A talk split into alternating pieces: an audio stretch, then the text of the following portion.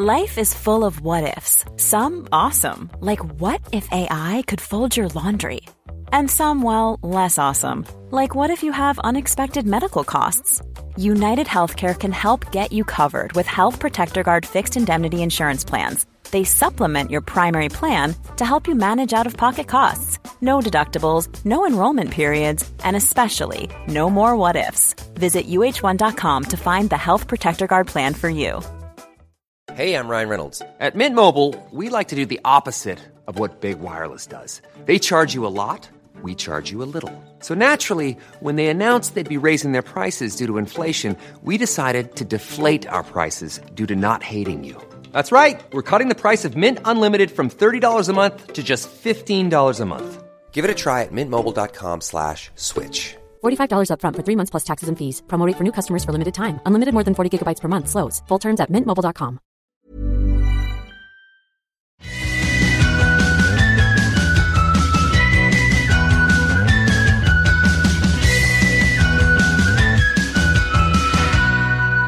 Hello and welcome to Forever 35, a podcast about the things we do to take care of ourselves. I am Kate Spencer. And I am Doree Shafrir. And we're not experts. but we are two friends who like to talk a lot about serums. We do. We do. Or not using serums, you know? That might be where I'm headed in life. Yeah. That's so sweet. Now, uh, Doree, you can visit our website, forever35podcast.com for links to everything we mentioned on the show. Our Instagram is forever35podcast. You can join the Forever 35 Facebook group where the password is serums. You can also shop our favorite prods at shopmy.us slash forever 35. Sign up for our newsletter at forever35podcast.com slash newsletter. And if you would like to reach us, our voicemail and text number is 781-591-0390, or you can always email us at forever35podcast at gmail.com.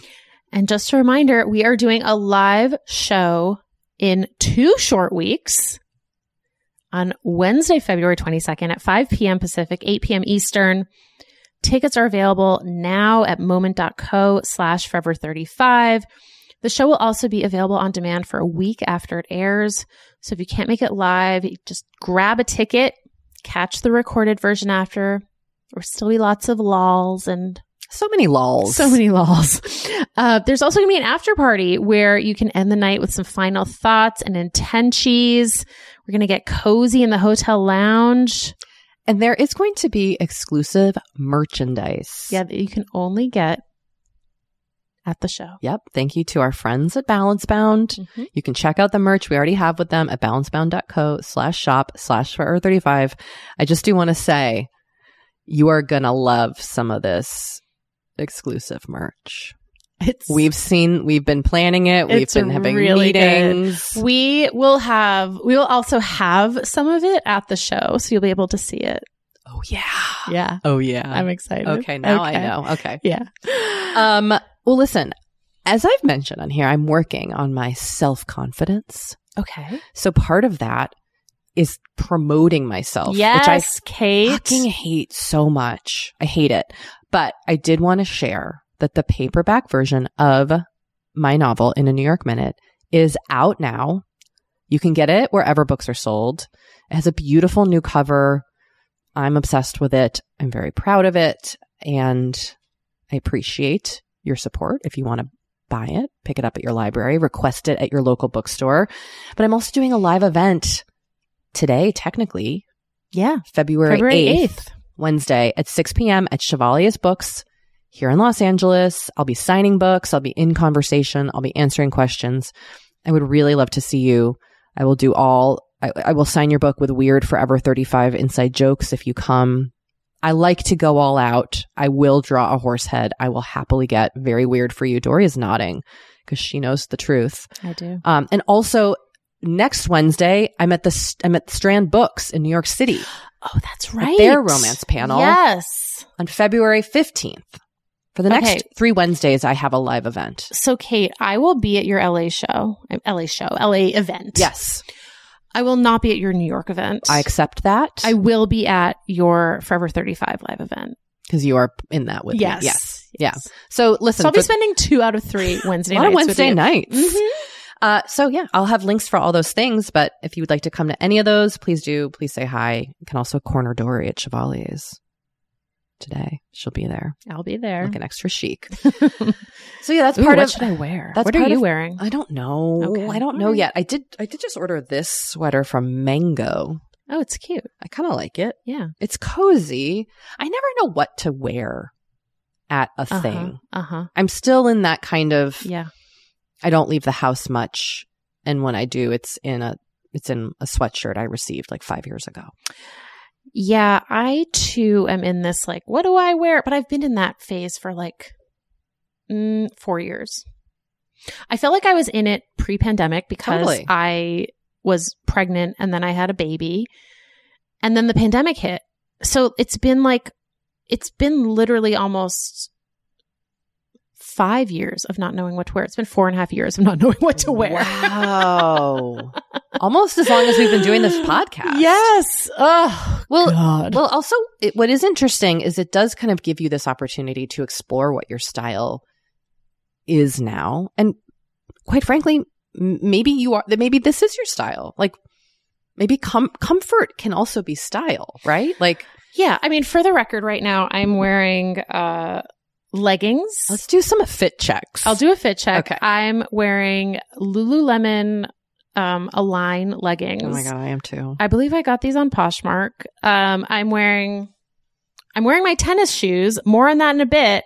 And I'm wearing a sweatshirt from the Harry Styles concert, Which is super cute. thank you, and a Dodgers hat. Why am I wearing my actual tennis? And I, when I say I'm wearing my tennis shoes, I don't mean tennis shoes in the sense of like certain parts of the country where they call all Right. sneakers tennis shoes. we don't do that. I'm actually wearing shoes meant to play tennis because I was supposed to play tennis this morning and they canceled it, but I didn't get the email. So I showed up and they were like, Oh, yours is canceled and the other class is full. And I was like, it's like embarrassing and annoying. And like, I was like looking forward to playing tennis because it was my first time playing tennis since I pulled my calf muscle. So I was all ready to get back out I there. hate that feeling where you're like very amped and like I was like stretching. yeah, you've like planned this Yeah. energetically. Yeah. You're you've prepared. exactly. and your shoes and your outfit. and my shoes, my outfit. So I was just like, oh my gosh. And then I got home and Matt was home and he was like, well, do you want to just, do you want, do you want to just hit some tennis balls with me, like at the tennis court near our house for a little while? And I was like, okay. He doesn't play tennis. So I, I really appreciated that was very sweet. It was very sweet. We did actually go, but he does not play tennis. so you appreciated the effort. I did. I really appreciated the effort and the sentiment. And then I was like, you know, you can take tennis lessons. Yeah. He was like, it is kind of fun to like just hit a ball everywhere. I'm like, Yes. yeah, it is very fun. I mean, you know, you like to hit balls. Oh, I'm I'm like now I'm now doing pickleball two times a week. See, I've got a pickleball crew. look at you. I love it. It's very fun to just like hit a ball with a paddle. My serves A were racket. killing it yesterday. Damn. It just felt, you know what it is? And actually my pickleball coach kind of called me out on it. Every, at the beginning of every pickleball, we, we I take a class, uh, like a class once a week with three other friends and our coach. And I always turn on my Apple watch and I track my activities. I was tr- like fiddling with my watch and he was like, Hey, I know you have a lot going on in your life. I think he thought I was like on my phone. He's like, but when you're here, you've got to just compartmentalize and shut all that out. And I was like, you know what? That's the reason I love pickleball so much is because I'm Mhm. not on, I can't be checking my phone. Yep. I have to only focus on pickleball because I, I'm learning it. Yeah. And also there's a, there are ball, wiffle ball sh- things flying at me. Totally. And I really, this time, I don't want to sound too cheesy, but it feels it's a sacred time for me. Like Mhm. yesterday, so I'm on a book deadline. I'm trying to get this manuscript turned in.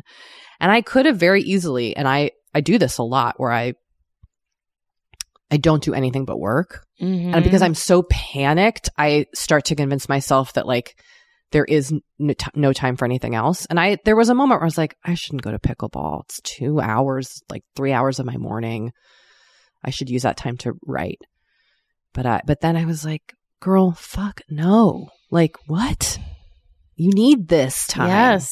It's really, it's just so being outside, getting to be with friends, getting to talk to the crew of like retirees who play pickleball in the next court who are like in their 80s and a million times better and more agile than I'll ever be. You know, it's like it's, it's just a different community. It's great. And I was already talking about how I want older friends. So, Totally. oh, let me tell you, I'm going to find myself a pickleball bestie who's Oh 75 or older. My fit check today, Doree, is I'm in Nike high top blazer sneakers.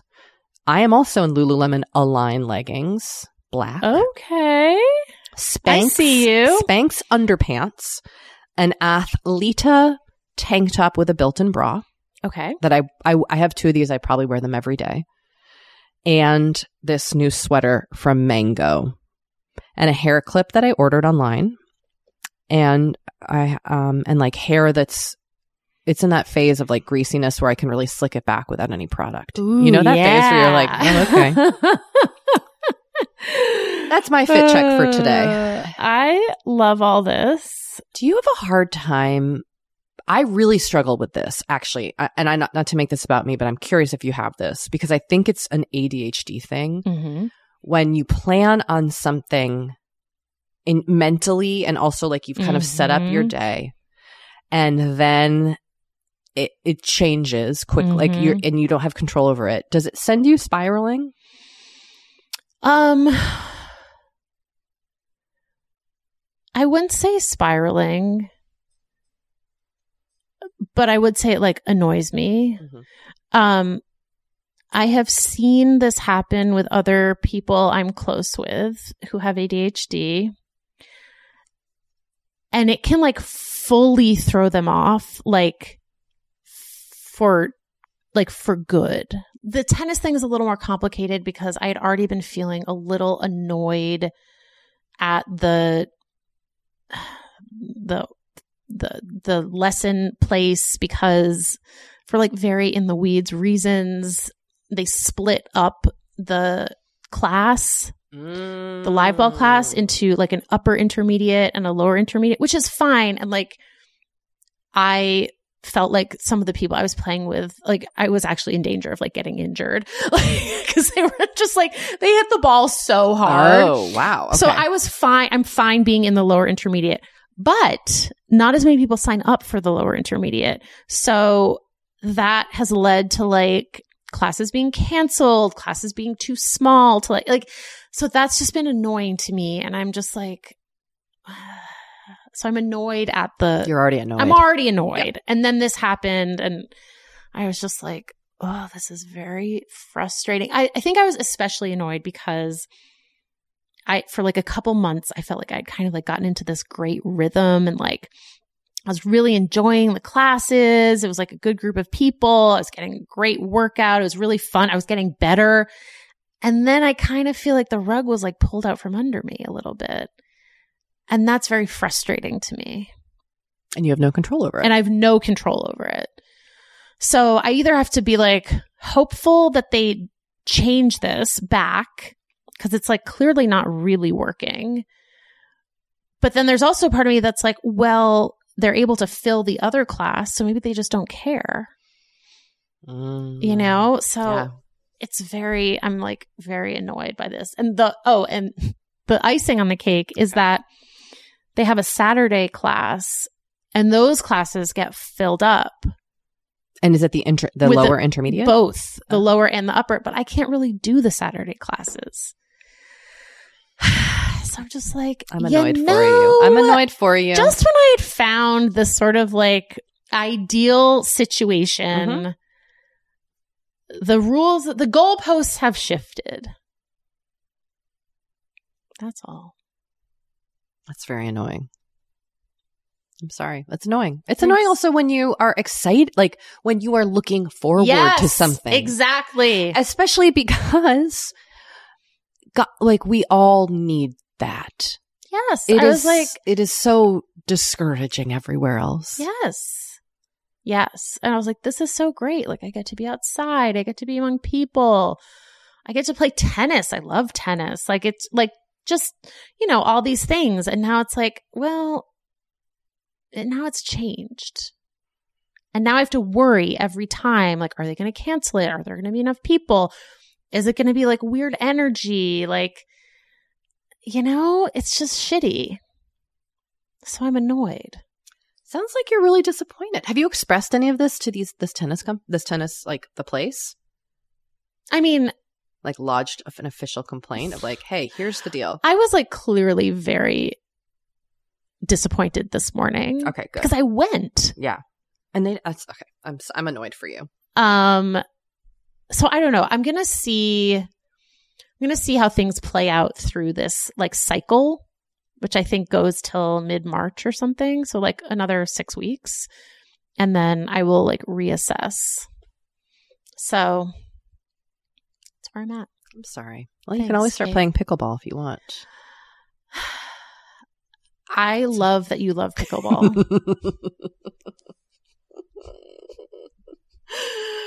and we'll just leave it at that. we will leave it at that. Well, why don't we introduce our listeners to our guest today? let's do that. Uh, we have Samara Bay on the podcast today. In addition to being our in real life friend and a wonderful person, she's a communication expert whose clients range from candidates for the U.S. Congress to C suite executives, international diplomats, and the part we're most excited about Hollywood celebrities. So she has coached American and international actors, including Rachel McAdams, Pierce Brosnan, Gal Gadot, Ricky Martin, Jennifer Jason Lee. There's more. Rosie O'Donnell, Miles Teller, Keegan Michael Key, and Penelope Cruz on projects for Marvel, DC, HBO, Showtime, and more and more and more. She's also the host of the podcast Permission to Speak, and her book Permission to Speak is out now, and it's excellent. So when we come back, we will be talking with our friend Samara. BRB.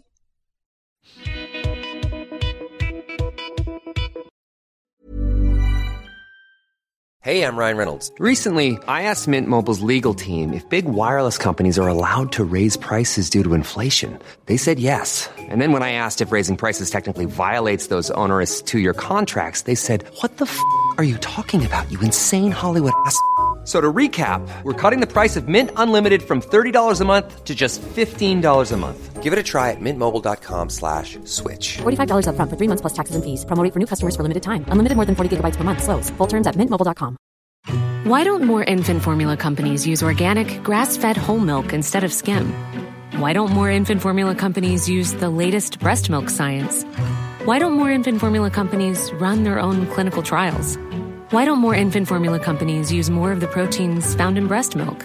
Why don't more infant formula companies have their own factories instead of outsourcing their manufacturing? We wondered the same thing. So we made ByHeart, a better formula for formula. Learn more at byheart.com. You know, one thing I think is really kind of interesting about skin, my skin, but all skin, is that like what it needs now in my 40s is not what I needed in my 30s. Totally. Definitely not what I needed in my 20s. Mm-hmm. Mm-hmm. But like, how are you supposed to know what your skin needs? it's hard. It's hard to know. especially when there's just like so many products out there. The overwhelm is real. It's a struggle to even know how to get the results you want, what products to start with. This is why we're super excited to partner with Apostrophe. Apostrophe is a prescription skincare company that offers science backed medications that are clinically proven to help. I have used Apostrophe. I love it. They will pair you with a board certified dermatologist who literally creates a personalized treatment plan for your skin. I have done this a few times now. It is so easy to do their online consultation. You upload photos. And like within a few weeks, I had done the consultation and received my treatment plan and my product. Amazing. And that is how I became a tretinoin gal. I love the tretinoin that they sent me. I love their sunscreen. Both products have been amazing on my skin. And you, Forever 35 listeners, can get a special deal from Apostrophe. You can get your first visit for only $5. That's at apostrophe.com slash forever 35 when you use our code forever 35. Now that is a savings of $15. I like that. This code is too. only available to Forever 35 listeners. So to get started, just go to apostrophe.com slash forever 35 and click Get started and then use our code forever35 at sign up and you will get your first visit for only $5. Thank you, Apostrophe, for sponsoring this episode. You know, Doree, we talk to a lot of really fantastic, intelligent people on this podcast. But I don't know, maybe you're like us and you want to go even deeper. Mm, I'd love to go deeper. We like to go deep. And that's not only possible with today's sponsor, but also easy to accomplish on Masterclass. Every year I get really into the classes offered and the instructors offering them. Like I'm all over the place with the things that I like on Masterclass, but this year I am very interested in the class Redefining Feminism, which is 14 lessons from Gloria Steinem. Okay.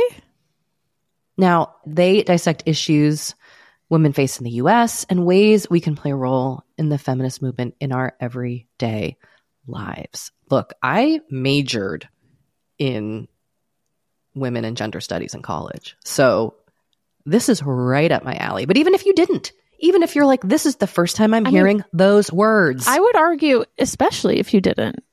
Yes. Get into it with Masterclass because this is the year you can really learn from the best to become your best with Masterclass. Go from just talking about improving to actually doing the things you've been wanting to do with Masterclass. And it doesn't have to be redefining feminism with Gloria Steinem. It can be gardening in your own garden or your yard or patio. It can be learning to cook, Indian food or designing a space that you love. Masterclass offers over 180 world class instructors. So whether you want to master like negotiation, with Chris Voss, or Think Like a Boss with Martha Stewart, or maybe capture your vision through photography with Petra Collins. Masterclass has you covered. With Masterclass, you get unlimited access to intimate one on one classes with the world's best.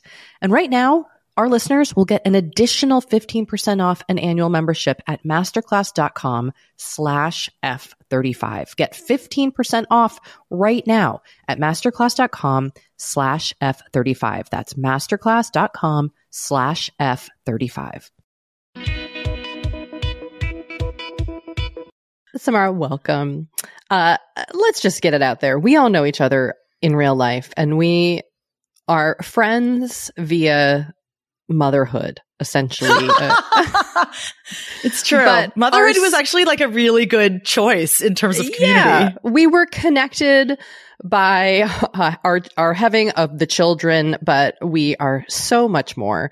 But we are we are so glad to have you as a guest on forever 35 to assure motherhood may come up but really what we are here to talk about is giving ourselves permission to speak. Before we get to your incredible book and life experience and wisdom, we like to check in with our guests about a self care practice that they have instituted in their own lives, which could really be anything. Do you have something that you do that you consider self care?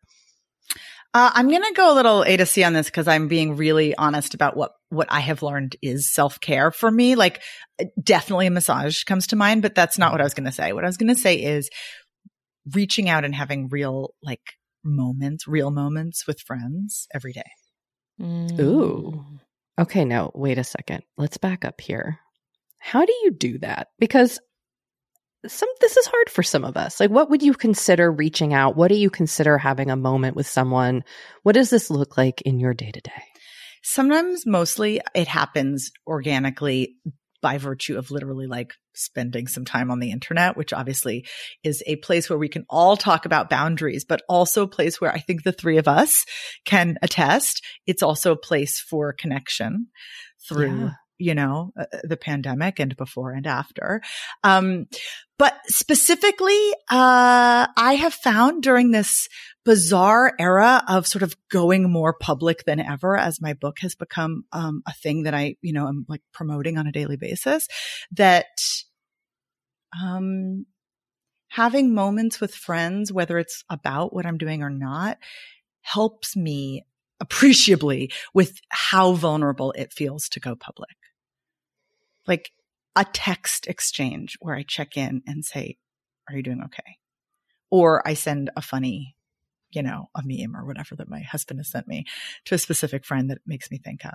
But knowing that doing that is not a distraction from my day, but is actually there to support the version of me that I want to have show up on that day Hmm. is just a, you know, it's just a different framing. Mm, So you're reaching out both for the other person, but also for yourself. I mean, yeah. Yeah. I actually talk about this in the final chapter of my book that helping people gives us this like oxytocin hit. So it's like, yeah, you could think of it totally. If you want to be cynical, you can totally think of it as transactional or, you know, for the self, the self part of self care. But the reality is that exchange where you offer something lovely to someone and they, you know, smile or hit like or actually say like, thank you for thinking of me is like bigger than me or that person. It's like how we, you know, oh God, the phrase just came to mind, love out loud. So there you go. I'll say it. It's how we love out loud and it's how we spread more love. And quite honestly, like as cynical as we want to be, cynicism doesn't help us if actually we like the feeling of love, you know? is there is there an expectation of reciprocity there and like is there something that you Ooh. need from your friends that they are also offering to you or or is this just something that is coming from you It's such a great, it's such a great question because Very also question. it gets, it gets into the strategy of it that I think, um, I think I necessarily don't go too deep into, or it does start to feel transactional. But I will say this. Mm. I think I've learned how to do this over time from my friends who do it. Mm. okay Right. And I'm like, God, it feels so lovely to just have somebody say, I see you. You're doing that Mhm. brave thing. I fucking see you. And I'm like, Mhm. oh, I didn't, okay. I didn't, I didn't like post that reel so that they would send me that, but I was feeling brave and bravery feels vulnerable. And that is a feeling. And then I was like alone with that feeling because that's what happens when you post something on the internet and then you're like still in your house. And then to get that note was like, oh my God, that was so much more meaningful than just a few words in a text. How can I, you know, pay that forward? So someone's modeled the behavior. mm-hmm. So important. Isn't it isn't it amazing what we learn from people in our life that we sometimes we don't even realize it until we're doing it. Then it's like, oh, look at this. Right. You're so right. You're so right. And I, and I also feel like, you know, I, as we get older, um, no matter how 35 we remain, we are also working on who we want to have around us, right? In the ways in which we have control over that. And so part of that is, well, how do people make us feel in these tiny, tiny little ways that, you know, on paper shouldn't matter, but they really do. Yeah, this is a conversation I have with my daughters a lot. Mm. Yeah. Yeah. I was just gonna say, I feel like I, I like weirdly learn a lot about friendship and kind of how to show up from people, how to show up for people from group texts. like, and like I know it sounds weird, no, but that's so it. No, Group go on. text, Tell like, us more. It could be like a revolution. right like let's say the three of us are on a group chat and smart you you know you're having a bad day and you reach out to us and you know you're being really vulnerable and then like what will often happen is like i'll respond and be like oh i'm like i'm sorry you're having a bad day and then the other person in the group text in this scenario kate will respond with like something like extremely thoughtful and caring and i'm like oh Oh, that's how you should respond. Like that's how you show up. Hmm. oh, Yeah. that's so interesting. Because I Yeah. thought you were going to like say then get- another. Sorry, go ahead, Doree. No, it's like it's like you get a little insight into how other people interact with each other. Like if it was just if you had just texted Kate, right? I wouldn't know how Kate responded to you, but because you're texting both of us, I get to kind of see oh, this is how she's responding. Oh, okay. Like it's funny. I just I feel like especially lately, maybe because a lot of people are going through like hard things. Like I've just kind of witnessed some really caring and thoughtful responses and have kind of just like filed away like oh these people are really good at showing up and and like saying the right thing which is really tough sometimes Yeah. No, that So modeling thing. It's so true. The modeling thing. Up, you Yeah. know, it because it's not like, and look, this actually intersects with my work work. Like it's it to be clear, if we pick up someone else's style of intentionally showing up and try it out ourselves, we're not lying. We're not being manipulative. Right. We're learning how to be more honest and vulnerable in conversations. Yeah. And we Mm. have multitudes and we have different communication styles we can use. And all of us have been able to tap into our greatest, I mean, I'm putting quotes around it because, of course, what would be the definition of that? But our greatest communication style in the moments that matter for the people that need us when they're perhaps right in front of us. And they're crying hmm. and they're saying, I can't believe I let this guy treat me this way. And we go, Oh my God, I have a story for you. Wait, wait, the story will help. Yeah. Yes. And then Yes. when we're out of alignment because we're not present, we're not physically present, we're not seeing the tears, we're not just feeling the feelings and like organically, you know, we can start to get in our head. How, well, how does this person need me to show up? But I'm really Mm. interested in that version of us that is our quote unquote greatest, as I said. You know, what, what is this version of us that tells a story, for example, not because we're being self-indulgent. Not, and we don't have any of those, you know, sort of stereotypical voices that women have in their heads when they're about to tell a story where we think either my story's not worth it, it's boring, or I'm taking up too much time and space and I'm going to sound like a, I'm bragging. Because Mm. as I Mhm. like to say, and this is super relevant for like public speaking or whatever, if someone is choking in front of us, we're not going to hold back that we have CPR training because like, well, it'll be super self-indulgent and we'll be talking about our certification program, right? We'll be like, they're choking. I can help. Yes. And the thing about public speaking, not in every case, right? There's a billion scenarios where we're getting up and talking in front of people. And sometimes it's even just a pitch for one other person or a pitch to get better paid, you know? But if we can think about that in terms of they are choking and they might not look like it. Mm. And what do I Mhm. have that's useful? Yeah. Mm. This brings up a lot of thoughts for me. I'm just thinking about this whole kind of, uh, I don't know, this is a little bit of, of off topic, but just this idea of how we participate and what we bring to the conversation. And oftentimes I know for myself, my first reaction is like, I don't want to make this about me. Like, I don't, I don't want, you know, there's when, when I think Mm. kind of what you're suggesting is there, there, there are ways of making about you that aren't helpful, but there also are ways where your story is impactful and f- finding your voice to share that and not be in your head in this way is a learned skill. Yeah, totally. Totally. And learned meaning also you practice it. You know, it helps to practice it. It helps to say, I'm going to try sharing this story and see how Yeah, it goes. practicing is scary. Woo! Oh my God, being bad at something before you're good. I mean, this is something parenthood has offered us the opportunity to create a lot of kind of space around for our children, Yeah. you know, and we see it. We see, I mean, I see, you know, my kid being bad at piano and thus not liking it. And I'm like, Mm, ooh, ooh, this is so too. useful. Oh, this is so useful. So you Mm. don't like that feeling of not being good at it yet. Is that the same as not liking the teacher? Is that the same as not liking the Yeah. the possibility, the potential, whatever, music. No. So how do we, you know, it's all connected. So, Samara, let's get to your book, which is Mm. so wonderful and I think will be so important to so many people. And you you discuss this in uh, the introduction, but for the benefit of our listeners, could you kind of give us just a brief overview of how you came to do this work and how you came to write this book in particular? Um, thank you. Okay. So here's an example of storytelling, right?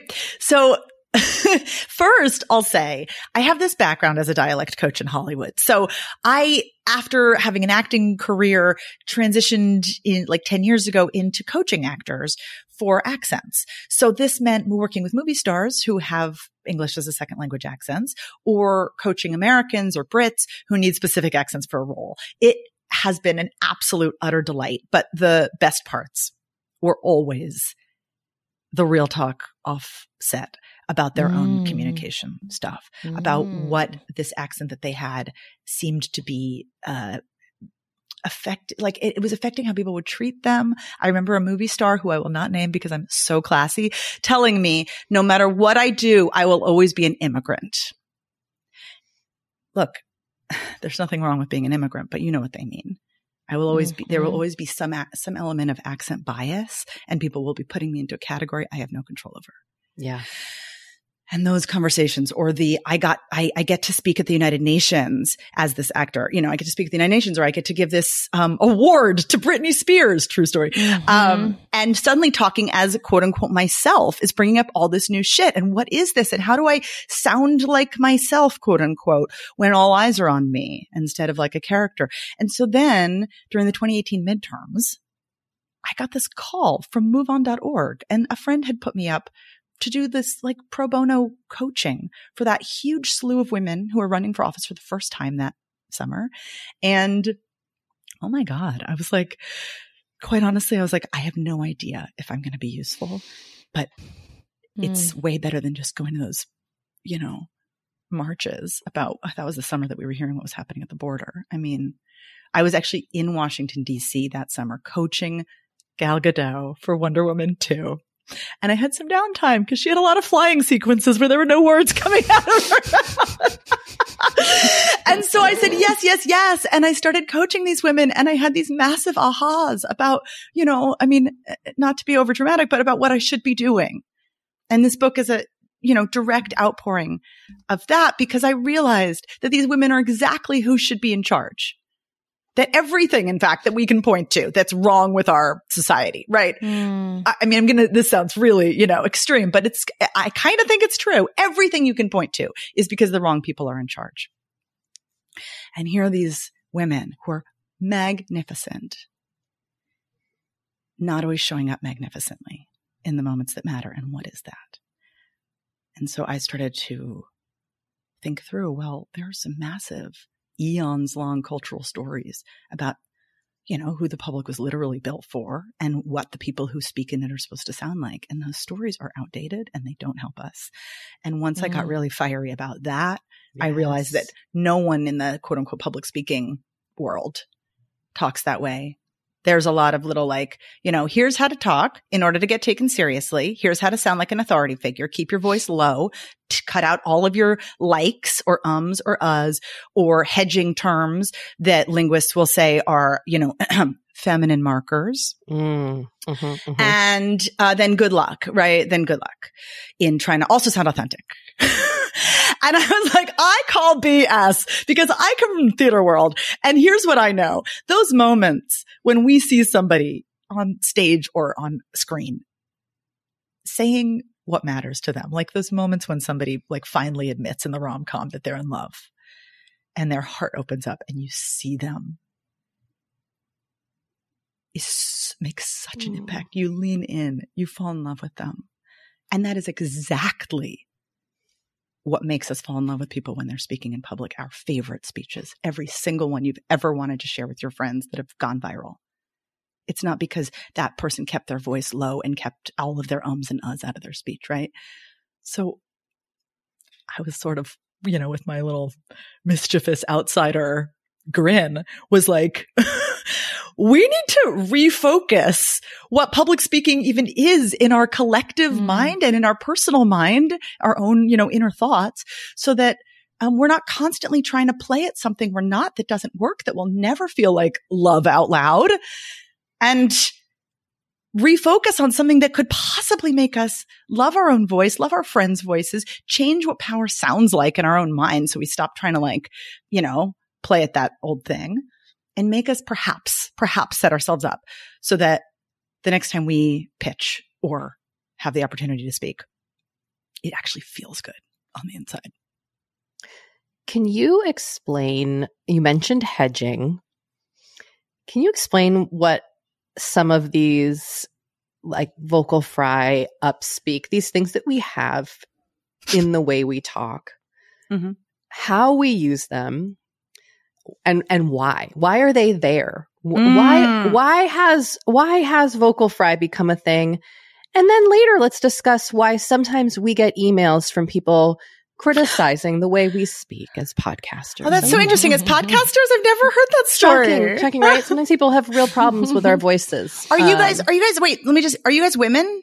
Mm-hmm. Oh, Mhm. oh, that's so interesting. Weird, right? Uh, yeah, yes. Okay. So, so practically speaking, vocal fry is the linguistic term for when your, uh, voice gets kind of caught in your throat, often because you're not breathing enough. Um, but obviously it just becomes habit. It's not actually like because of that moment. It's like about the, you know, accumulation of moments, but it ends up sounding like this. And it either happens the entire time or more likely you're like breath, breath, breath. I'm saying what I mean. I'm speaking decisively, but like at the end of the thought, like I'm not totally sure. So what do you think? In that case, it's so clearly like I'm throwing energy out, but then I'm slightly taking it back at the end. And if we put it that way, because I'm a huge fan of having like no shame, no actual shame in terms of the habits we've picked up. Well, let's look at what value that serves. How useful is it in a lot of our work contexts or with, you know, men, period, or anybody who is looking for, uh, not feeling intimidated? Um, how useful it is to be like, I care a lot about this thing, but also I'm super flexible. I'm super open and I'm curious what you think and I'm not too married to it. So either way is fine.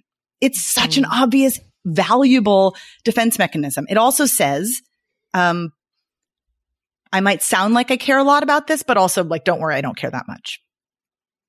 Which is also a way of, of not being vulnerable Mm. if it's not a safe space. Mm-hmm.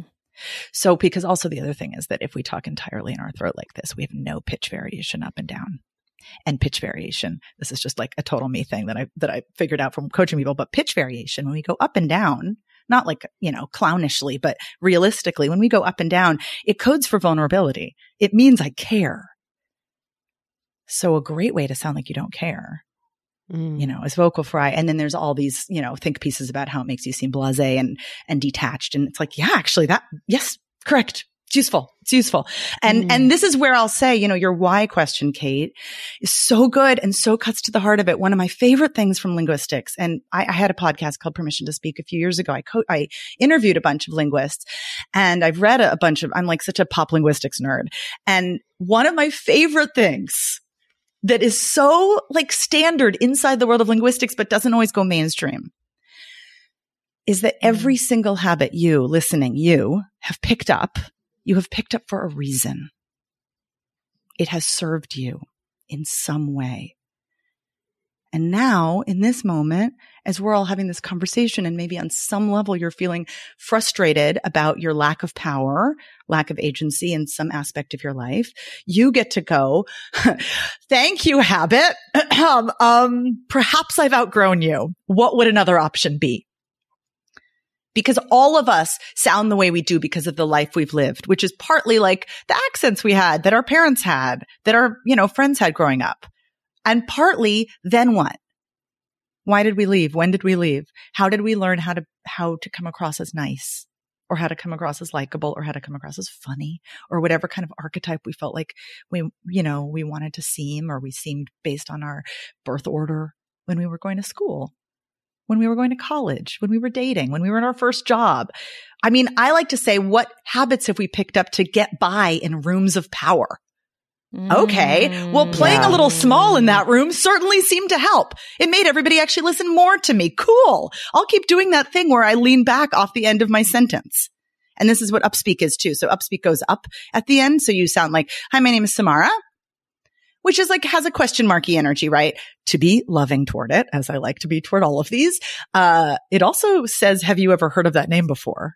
Inside of saying what your name is. So it's pretty efficient. right? So, but then it becomes this habit. And then sometimes for some people, it feels like everything they say goes up at the end. And that is just harder for certain ears to sort of decode what's a sentence and what's a question. Is that a habit you picked up because it also makes you seem unintimidating?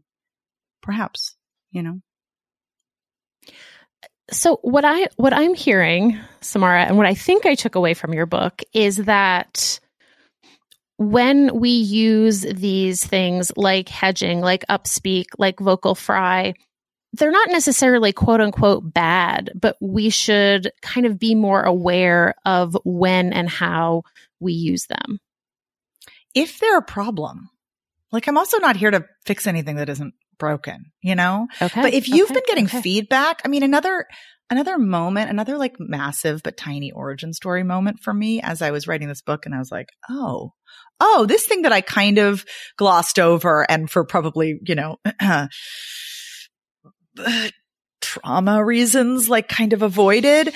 Um, when I was in my early twenties, I lost my voice and it went on for months and I didn't, I wasn't sick and I couldn't figure it out. And I was in acting school. So what a weird, silly place to not be able to talk. I dropped out of the play, you know, like, okay, what, what is happening? And I was in Providence, Rhode Island and I was cold and I would just drink tea at night being like, I can't even call my parents and my friends. Like, what is happening? And I finally got myself to an ear, nose and throat doctor. I found out I had vocal nodules. Anyone here has experienced that. And you know, the reasons why was interesting and was its own journey. But the moment that I glossed over that I really had to go back to is that I got back to class that day. And the guy who ran the whole acting program stopped class. I'd missed the morning session. And in front of everybody, he said, Oh, all right. So what's the diagnosis? And I said, you know, gathering myself to get some sound out of my vocal cords. Um, it's vocal nodules. I have to go on vocal rest. And he said, huh, just as I thought, bad usage. Whoa. Right, Wow. right? It's like, it's like, and it's not even like that phrase has some like cultural significance, right? But we all felt it, right? It's like, oh, oh, just to be clear, Samara, you're not just the victim here of this, you know, injury. You're the perpetrator. You fucked yourself up. And that feeling of shame, why did I sabotage myself like this? Is part of the heartbeat of this book because whether you were you've just been pulled aside to say you know your voice is too high and girly or to say that you say like too much most of us have had some version of that moment where we're like why did i pick this up why did i do this to myself what's wrong with me and now I've coached like thousands of people through workshops and stuff. And I'm like, oh my God, this is so universal. And we're all stuck being like, this is so me.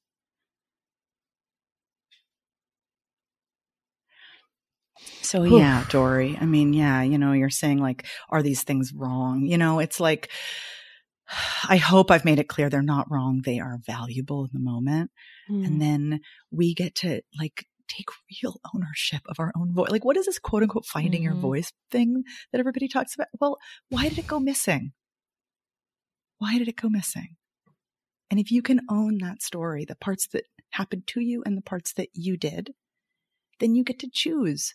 And hopefully not in a way that feels like, well, I'll sub out this sound and sub in this sound, right? But rather Mhm. you get to, I mean, the, the word permission is in this book because that it's a feeling, it's a physical feeling of freedom that comes from stuff like those moments where you collect, where you, where you connect with your friends.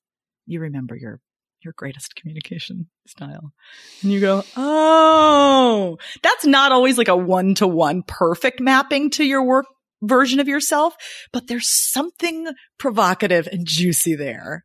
Who are you around your favorite people? Mm. What's that Mm. voice? Mm-hmm. Ooh. I love you guys so much. So we're just going to take a short break and we will be right back.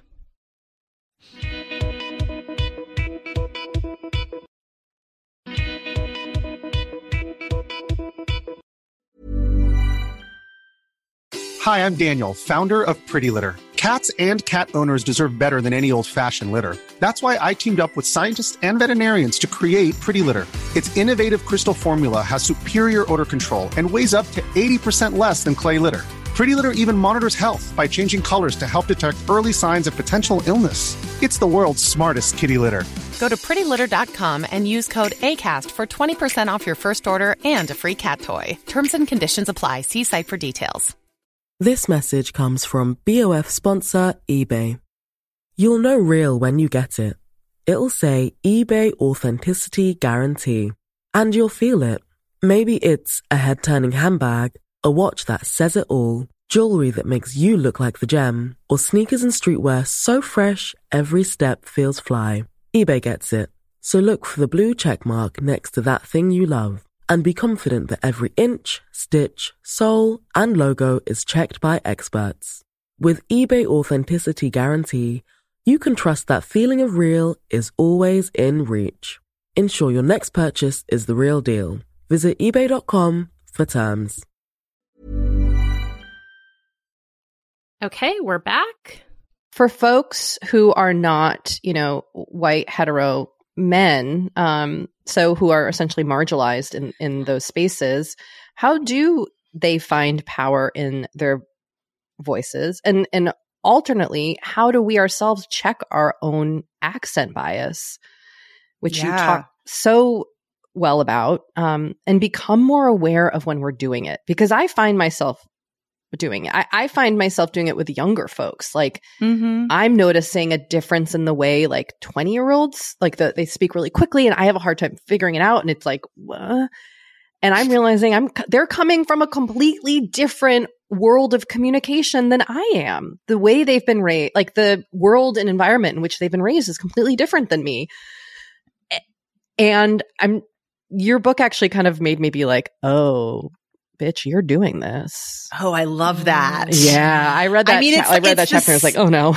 It's the second half of this, right? Is like, what are the ways in which we are not Yeah. just the victim of voice bias, but also perpetuating it, um, and perpetuating it on ourselves. So how are we listening to other people and accidentally discounting them because their accent is different from ours or because their speaking style, as you say, you know, Mhm. feels foreign, but how much are we also turning that on ourselves and saying, well, I don't sound like what, you know, authoritative people should sound like. Why would anybody take, I don't even take me seriously. So yeah, I mean, your question is so big and it's so real. And this is really who my book is for, right? I even, I mean, I joke about this in my intro, but like even the straight white men among us probably under the surface have some complicated relationships to their Mhm. voice. Um, but that uh, they're not though. often the ones who, who know it. Yeah, the man at the beginning who's like, "I've never had to ask for permission to speak." And so good, like, so mhm. good, Yeah. so good. I mean, Yeah. like this, literally, this dude like said in front of me, "Wow, permission to speak. That's not something I've ever asked for." But I'm, and I was like, "Oh my god, thank you so much for providing me a lovely opening gambit for my book, sir." Yeah. Um, I wonder if he'll ever read this book. Perhaps not, given that. But um, but here's the thing. So if you're a woman, if you're a person of color, if English is your second language, or you have any accent that you're aware of marks you as different, you already know on some level, right? The world treats me differently because of how I talk. Whether you, you know, put together that exact sentence or not in your mind, I don't need to sort of convince you that there's a problem here. So the question is then what? And the answer has to do with personal decisions we make and also cultural decisions that's not really the right word, but you know, sort of a cultural conversation around bias that I'm hoping that this book and that the ideas in it spur. Because yes, we can't be telling anybody who's already marginalized, who's already feeling a extra burden at work, a psychic burden, to then also go through 80 billion hoops, which is how a lot of like the executive presence coaching, you know, that's what, that's what they have to say. It's sort of like, good luck. Uh, that can't, that can't be the be all end all. The other part of it is for any business that is uh, theoretically interested in hiring diversely and thus doing so. How do you listen with diverse ears? How do you listen to different communication styles and have your voice bias because biases are instantaneous. We can't not have them, but then have the second thought. Oh, oh, I just accidentally discounted that person because of how they said that. Let me, let me be in right relationship with my voice and everyone else's and go, huh, can I please lean into curiosity here? Can I please, can I please support the type of world I actually like to live in by being it right now? And those both parts of that I have tools for in the book, Yeah. you know? And part of it is also about the solidarity aspect, like just having this conversation with more people, knowing that when we speak up and sound like a version of ourselves that we recognize better, that it feels scary, that it's a risky move, that we might not be able to do that in a safe, in a space that truly doesn't feel safe. But what about when we do have a tiny bit more power? Okay. What, what like gamble are we going to take in that space? And then to go, Ooh, that felt weird. Okay. I am going to call that a, you know, hashtag permission to speak moment. And that was real. And I'm going to share that with somebody. I do take this like really seriously in a yeah. obviously really playful way when I um, do podcast interviews because I'm like, talk about modeling, right? Like this is our opportunity to be the new sound of power. And I don't mean that in that in that, you know, masculine coded way that we talk about power where we mean power over people, right? I mean, we get to define, we get to decide by how we talk and how we listen who we take seriously. And what if it isn't based on those old rules that don't serve us? And if you start to, th- I mean, this is an offer that I, I love to give because I need it for myself. If we start to think about who we really do love to listen to, right? Obviously, for those of you listening, whose whose voices you like to have in your ear. I mean, Kate and Doree are on that list. People do like our voices sometimes. Yeah. And and you know, there's the Michelle Obamas and the AOCs and the Esther Perels and like, you know, outside the box people from your community I wouldn't know or from, you know, from from your family. But start to think about voices that you love. Think about the voices around you who that make you lean in, that you actually mm. like to listen to, that don't necessarily you know, fit any of those old timey, you know, standards around how we're supposed to sound and what they do to you. And not because obviously then you should sound like them, but because they will give you permission to sound like you. This is the perfect note for us to end on. Um, I am taking away so much from this conversation. Same. Kate, when I start speaking completely differently on this podcast, I'm, I'm, going to honor it. You do sometimes use a French accent. You do like to That's incorporate true. your That's background true. in French. I um, am French, actually. Well, and I, you know what? I see you and I honor you, and that is your story, and I'm going Thank to, you. I'm going to welcome it. Um, Thank you so Samara, much. My work here is done. You did it. You solved everything for us. Where World can our listeners next? where can our listeners find you and your work? Your book is available everywhere books can be found, and it's fantastic, as I'm sure you can gather from this conversation. It's filled with so much insight. Um, but where else can we find you? You know, my favorite place is uh, Instagram. Um, if anybody wants to follow me at Samara Bay, I drop a new reel every Tuesday that's like actual, you know, tips and permission hacks. Love a reel. Um, but also I'm, for the moment at least, still very much in my DMs. And I'm like, I love when people contact me about, you know, what's been meaningful to them here. Um, mm. and then, yeah, like go to samarabay.com for book stuff. You know, there's, I'm, I'm dropping some new cool things. I have a course on there if you want to like see my face more and talk about this stuff in, you know, in a little bit more of a sense of community. Um, yeah. Oh, oh, I have one other thing. If you are thinking, what do I do for like the five minutes before I have a podcast interview or a whatever, whatever, so that I can give myself, you know, the greatest chance of showing up as myself. Um, I wish I had a warm up. Here it is, samarabay.com slash goodies. It's free. Please Ooh. get it. Ooh, thank you for that. Yeah. Amazing. All right. Well, thanks, Samara. This was so fun to talk to you. I love you guys. I love what you're doing. I appreciate you. Back at you. Oh, Samara was so great, and her book is great. It's such a good, like, combination of I love a book that's a combination of like memoir mm-hmm. plus, you know, guidebook and prescription and it's very helpful, I think. I think people will get a lot out of it. All right. Well, listen, let's get to old Intention Town, USA, okay, where we like to live. It. Um, you know, I, I will speak for myself here. Last week, I had really been enjoying this kind of nightly reading time that I've been having mm. with my kids. Mm. And it has continued into this week. I even lit a fire one night in the fireplace. Wow. And then okay. I had to text Anthony and I was like, Am I going to burn down the house with the gas fumes? Uh, because I haven't really lit this fireplace before. Um, but we've been doing it. It's been really fun. I really, really especially love getting to talk to my kids about what they're reading. And that's been very rewarding. That's very cool. Also, last night we made brownies instead of Aww. instead of books. Look at all Um, this bonding. yeah, in between the fighting and the yelling and the moping and the drama and the playing of SZA's Kill Bill over and over again, we are bonding.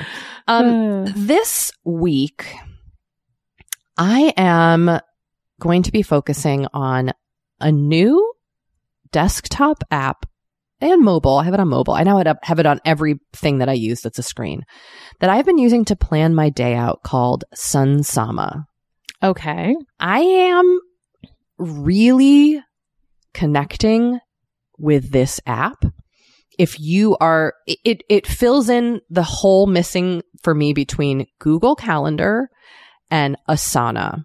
Okay. Google Calendar is my main planning tool. Yep.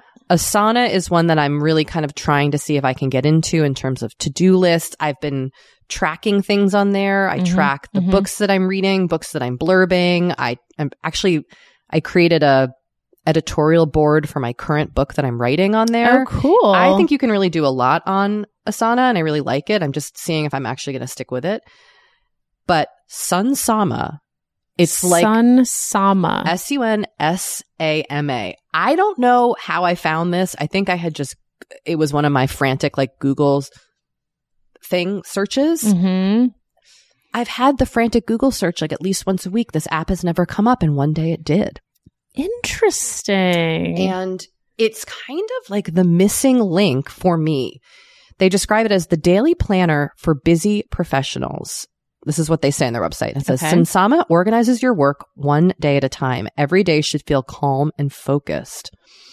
Um, so I'm still in the trial period of it. I think I'm on like day eight and I love it. cool. Okay. So I will possibly start paying for it, but it integrates seamlessly with my Google Calendar, Ooh. And with- Asana.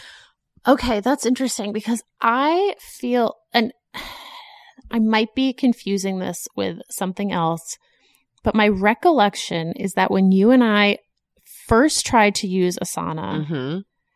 there was an issue with Google Calendar integration. So I don't, it's interesting you say that. I don't know, I don't have Asana and Google Calendar really connected. Asana is where I'm tracking to dos. Okay. Yeah, I think there was an issue. Yeah. Um, And- anyway, And I will say, we, you and I use, and, and Sammy, our project manager, use Trello. we do use Trello. And I think Trello is way more effective for what we need in terms of like a team. yes. Yeah. Um, Asana, I'm still kind of, I'm kind of struggling with. There's, it's, I need something more colorful. This is a little too corporate looking, but I'm, st- but I, but there are things that I do like about it. So, all that being said, everybody check out Sunsama. Okay. It's really, especially those of you like me who have a hard time with time management. I'm looking at you, my my fellow ADDs, but also anybody. You don't have to be a neuro D, as I call us. Neuro D. Um, well, Kate, speaking of planners, Oh my god, yes, I've been saving this question. Doree and I are in person. We she, are. She got to my house and I was like, "How's the full focus planner going?" And then I said, "Save it for the pod." okay, you know, I I left the house kind of in a flurry and I forgot to bring it. I meant to bring it. Um, I would say it's going pretty well. I'm definitely using it. I, you know, like I said, I was really going to commit to it and give it a shot. Um, it has been helpful in terms, like definitely in terms of to dos and like prioritizing tasks. Good.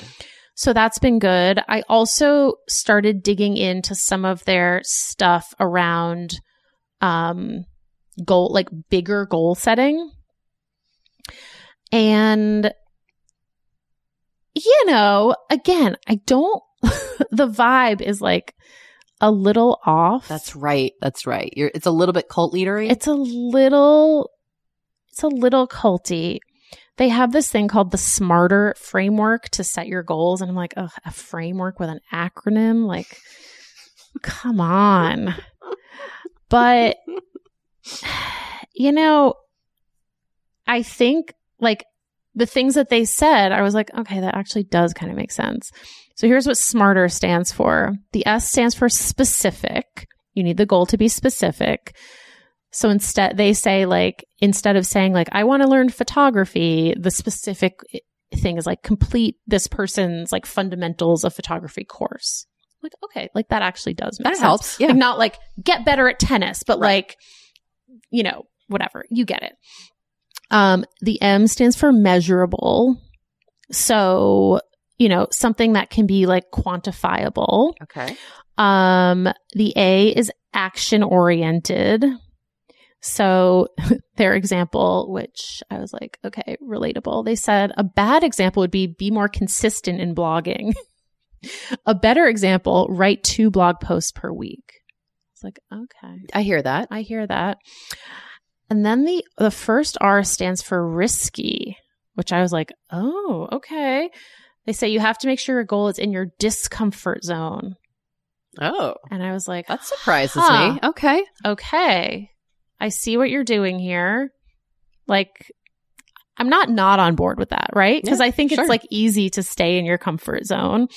T is time keyed. Make sure your goal has a deadline. The E is for exciting. Make sure your goal is personally exciting and compelling to you. And then the second R stands for relevant. Make sure your goal is appropriate to your season of life. So like I went through that whole thing and I was like, Seems great. I was like, okay, fine. wow. I mean, that all actually seems really helpful. right? And so like I realized like I no one has ever like taught me how to set a goal, God. you know? No, I know. That's kind of what it's doing. And that's kind of what it's doing. And like the examples they gave, I was like, yeah, I do see how that is like a better way to phrase this and gives you something more concrete to work towards, like something measurable. You know what I mean? And so I was like, huh, okay. that's very interesting. So that, like, yeah. so it's just been interesting. Now, do I need the emails that are like the breakthrough resource you've been waiting for? oh no. Oh no. and then it's like buy this thing. yeah, that's frustrating. I don't love I Um, don't love that. Yeah, so that is like a little that's the thing about the general vibe of the whole system that I don't love. So I'm trying to just like take what I need from it, I guess. Okay. I don't know. And you know, maybe there is no perfect planner. I I want to believe that there is. I know. And I feel like we keep encountering this in like various forms. You know, like there's no perfect backpack. Or perfect jeans. yes, Or- exactly. and, and there's not. and there's not. and we're being and and I think and this is I'll talk about this later, but I think this is part of my frustration with like influencing on TikTok is we're being constantly sold that there is. Yes. Well, one of my favorite newsletters, Blackbird Spy Plane, had Oh, I don't I don't follow that one. Okay. a great newsletter kind of about this whole idea of like optimization culture. Um, I, for, I mean, it was probably about a year ago now, but it was like really taking to task sites like the Wirecutter, like all these sites that are like the best. Right, the strategist. Yeah, Yeah. the best, blah, blah, blah. And it's like, you know, first of all, like what the metrics are not all like I've bought things from Wirecutter that are like the best XYZ that I'm like, this isn't that great. Mhm. Like for me, this is not that great. So just this idea that we could impose a standardized quote unquote objective measure on like every single fucking thing is like, and it's also sort of like flattening, right? Like if everyone buys the same spatula, Right. Then You we're know? all kind of becoming just yes, copies of each ourselves. exactly. Yes. So I don't know. I, I've been thinking about this kind of thing a lot. Like also just never trusting like it takes away trusting ourselves a little bit. Totally. And like, you know, what if what if I want like a pink flowered spatula? What if I don't want But like that's not cool aesthetic. That's the other thing that's driving Yeah. me fucking nuts is this whole idea of aesthetic and how everybody's aesthetic is the same.